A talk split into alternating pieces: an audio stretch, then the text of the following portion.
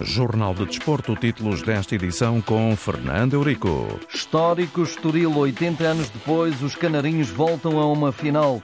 Bruma do Braga fica de fora devido à lesão meniscal, Benfica vira-se para o campeonato e André Vilas Boas apresenta candidatos aos órgãos sociais do Porto esta tarde, neste jornal, o mercado a mexer no dia de saudade por Miklos Ferrer, futebol feminino, Benfica tenta quartos na Champions e Nuno Borges tem os olhos nos Jogos Olímpicos de Paris em ténis. Jornal de Desporto, edição Antena de Fernando Eurico. 80 anos depois, o Estoril Praia volta a uma final. Em 43-44 tinha perdido a final da Taça de Portugal frente ao Benfica. Agora tenta a primeira conquista via Taça da Liga, um feito que é enaltecido pelo presidente do clube, Alexandre Faria. Muito feliz, estou muito feliz e muito orgulhoso de, de terem feito história mais uma vez, de terem de alguma maneira também honrado a história do clube e por terem dado esta enorme felicidade a todos os sócios e adeptos porque já era merecido, já há muito tempo que, que estávamos a ficar apenas pelas meias finais e, e, isso é uma felicidade imensa porque traz motivação, traz sobretudo eh, mais orgulho ainda neste clube que, que bem merece que, que, que tudo corra bem. A final é com o Braga, mais habituado a estes momentos. Os arsenalistas procuram a terceira vitória na taça da Liga, mas Alexandre Faria, entrevistado por José Carlos Lopes, recorre à célebre frase de José Mourinho. As finais são sempre, são sempre para desfrutar e para tentar ganhar, claro, sem dúvida. Agora, chegando a esta fase, sobretudo também depois do, do percurso que foi feito. E, e julgo que é muito importante salientar isso. Saindo de um grupo onde estava o Futebol Clube do Porto, passando uma meia-final com o Benfica, é com toda a legitimidade que o Estoril Praia está na final para disputar. E, e só de facto interessa quando é assim, é de facto aproveitarmos esse momento, acreditarmos que é possível, estamos cada vez mais próximos de que possa acontecer uh, esse feito e por isso mesmo acredito que a motivação vai estar, vai estar máximo, porque ter a oportunidade de estar a, a disputar uma final da taça da Liga e conseguir conquistá-la, eh, é um sonho tornado realidade, portanto, de alguma maneira, vai ser sem dúvida um grande momento para todos, os, eh, todos aqueles que gostam do Estoril Praia. Momento de glória no Estoril para chegar ao jogo decisivo eliminou o atual detentor do troféu, o Futebol Clube do Porto, ainda na fase de grupos e nas meias finais, ontem mesmo, a equipa do Benfica nos pontapés de penalti. Os encarnados têm até segunda-feira para lamber as feridas da eliminação. Regressa o campeonato com uma deslocação à Reboleira. Para António Salvador, habitual comentador do Universo Benfiquista, acredita que o afastamento não vai afetar a equipa orientada pelo alemão Roger Schmidt. É uma decepção, isso é inequívoco mas eh, com certeza que no Benfica já sabemos ultrapassar decepções, eh, já temos vivido algumas e, portanto, eh, estamos curados, curados entre aspas, saberemos ultrapassar essa, esse mau momento. A eliminação aconteceu, mas só nos penaltis. No tempo regulamentar houve empate. O Benfica teve até mais domínio de jogo, mas não deixa, diz António Salvador, não deixa de ser uma desilusão. Os benfiquistas estão com certeza muito decepcionados, porque não era expectável. Eh, todos os benfiquistas imaginavam que iam estar na, na final da Taça da Liga, que era, aliás, um dos objetivos que tinha faltado o ano passado e que este ano estava debaixo do olho, não é? E de facto, surpreendentemente, o Benfica, enfim, não perdeu o jogo, mas foi eliminado e, e, e demonstrou uh, grandes carências durante boa parte do, do jogo. A segunda parte terá sido um pouco melhor, na minha opinião, mas ainda assim muito longe daquilo que seria exigível. Em conversa com Ricardo Pinheiro, António Salvador reconhece que houve fraca finalização para tanta oportunidade e esse é claramente um aspecto a melhorar. Há dois lances, um de Rafa e o de Di Maria, enfim, é, quem não está lá dentro diz até eu marcava, não é? Portanto, é, não se percebe porque continua a acontecer com alguma frequência. É, acho que é um aspecto que o Benfica já devia ter sabido emendar e não tem conseguido. E para a final de sábado, o Sporting de Braga tem uma baixa confirmada, de acordo com o boletim clínico dos arsenalistas. Bruma, internacional português, tem uma lesão meniscal no joelho direito, com necessidade de intervenção cirúrgica, que vai ser feita na próxima segunda-feira. O tempo estimado de paragem para Bruma está entre as quatro e as seis semanas. A Liga Portugal já recalendarizou mais cinco partidas das jornadas 19 e 20 por causa precisamente da taça da Liga. Tome nota alta Na 19 jornada, a próxima, o Benfica vai jogar segunda-feira às 19h45 na Reboleira. no Estrela da Amadora. Na quarta-feira, dia 31 de janeiro, Rio Ave Estoril joga-se às 18h45 e o Braga Chaves está marcado para as 20h45. Já na jornada 20 a 4 de fevereiro, o Estoril Estrela da Amadora joga-se às 18 horas e o Benfica Gil Vicente também no mesmo horário, igualmente, portanto, às 18 horas. Definidas as equipas finalistas, arrancou hoje a venda de bilhetes para o encontro decisivo de atribuição do título de campeão de inverno. Os adeptos podem garantir os lugares no estádio eh, Magalhães Pessoa, em Leiria, para o encontro entre Braga e Estoril Praia, sábado às 19h45.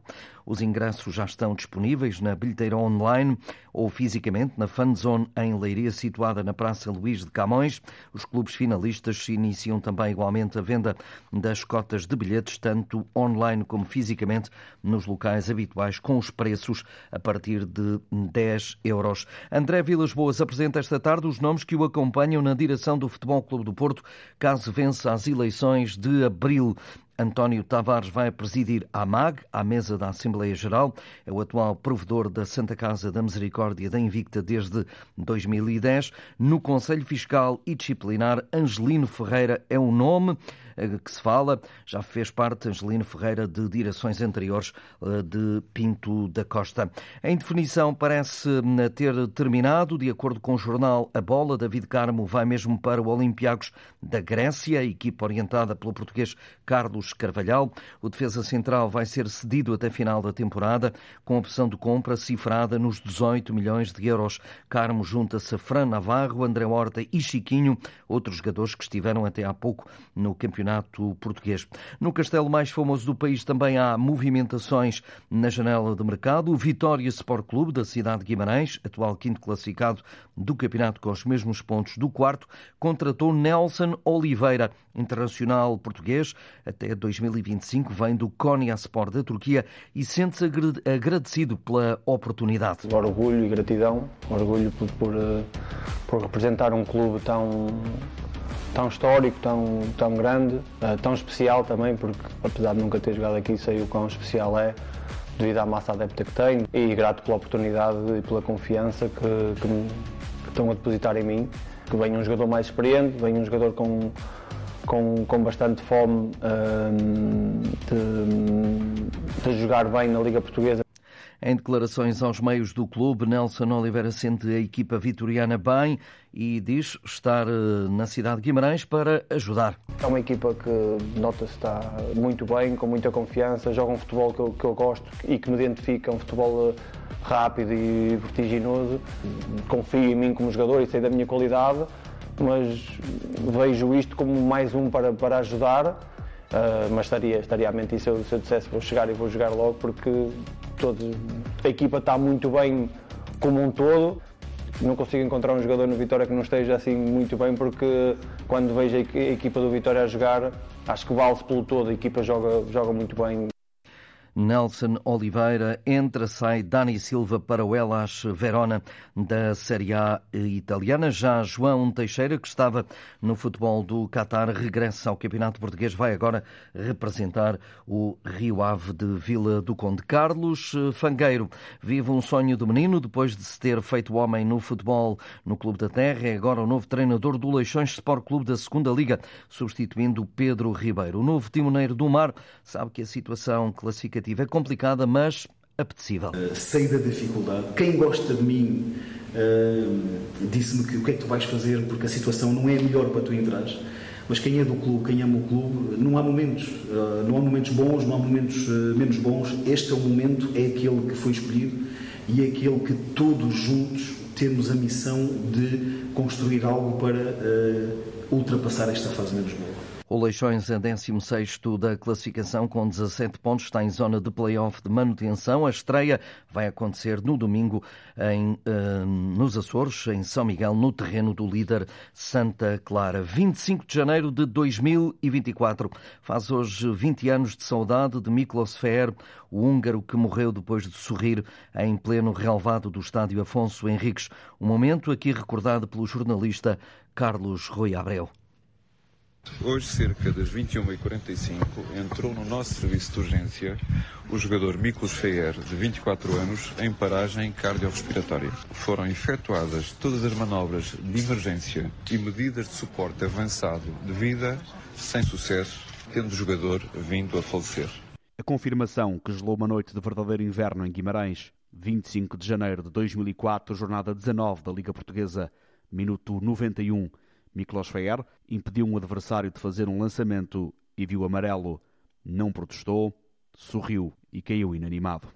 Nada faltou de imediato ao atleta, como é evidente, para poder reanimar.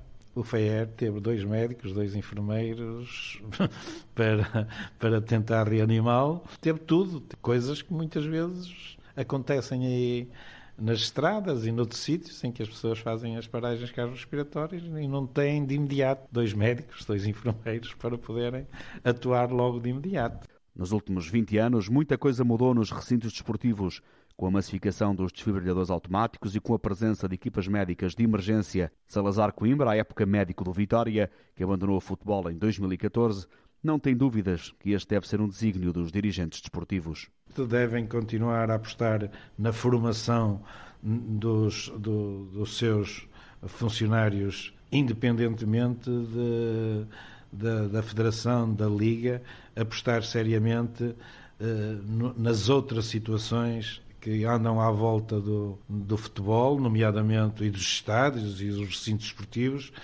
eh, no sentido de, de proteger também os, os adeptos e, portanto, toda a defesa dos atletas, eu acho que essa deve ser um, um desígnio do, dos próprios dirigentes esportivos.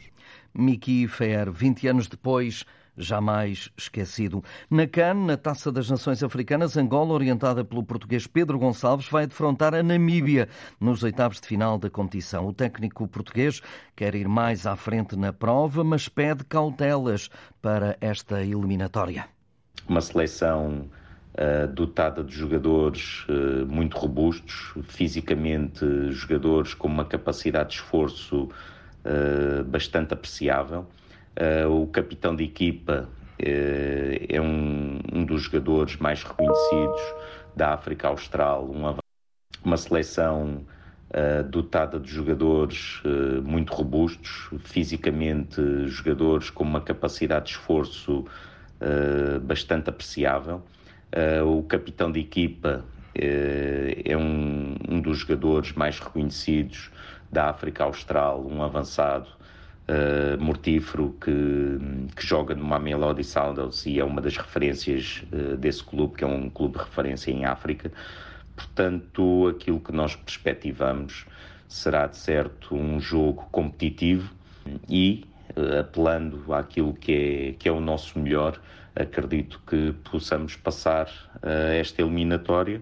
Porém, vamos ser, vamos ser humildes, vamos manter os pés assentos no chão porque queremos levar ainda mais à frente a nossa caminhada.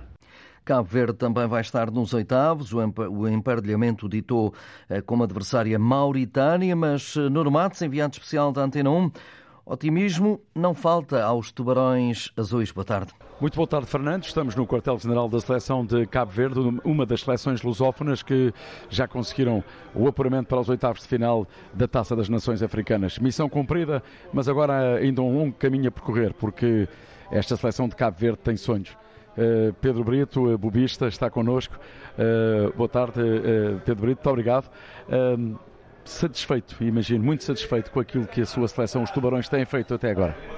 Sim, satisfeito principalmente pela performance da, da equipa, pela entrega uh, da equipa, pelo bom, pelo bom jogo, os bons jogos que a equipa tem feito, uh, principalmente por termos uh, conseguido vencer o grupo e conseguir o primeiro objetivo que era a passagem de fase de grupo.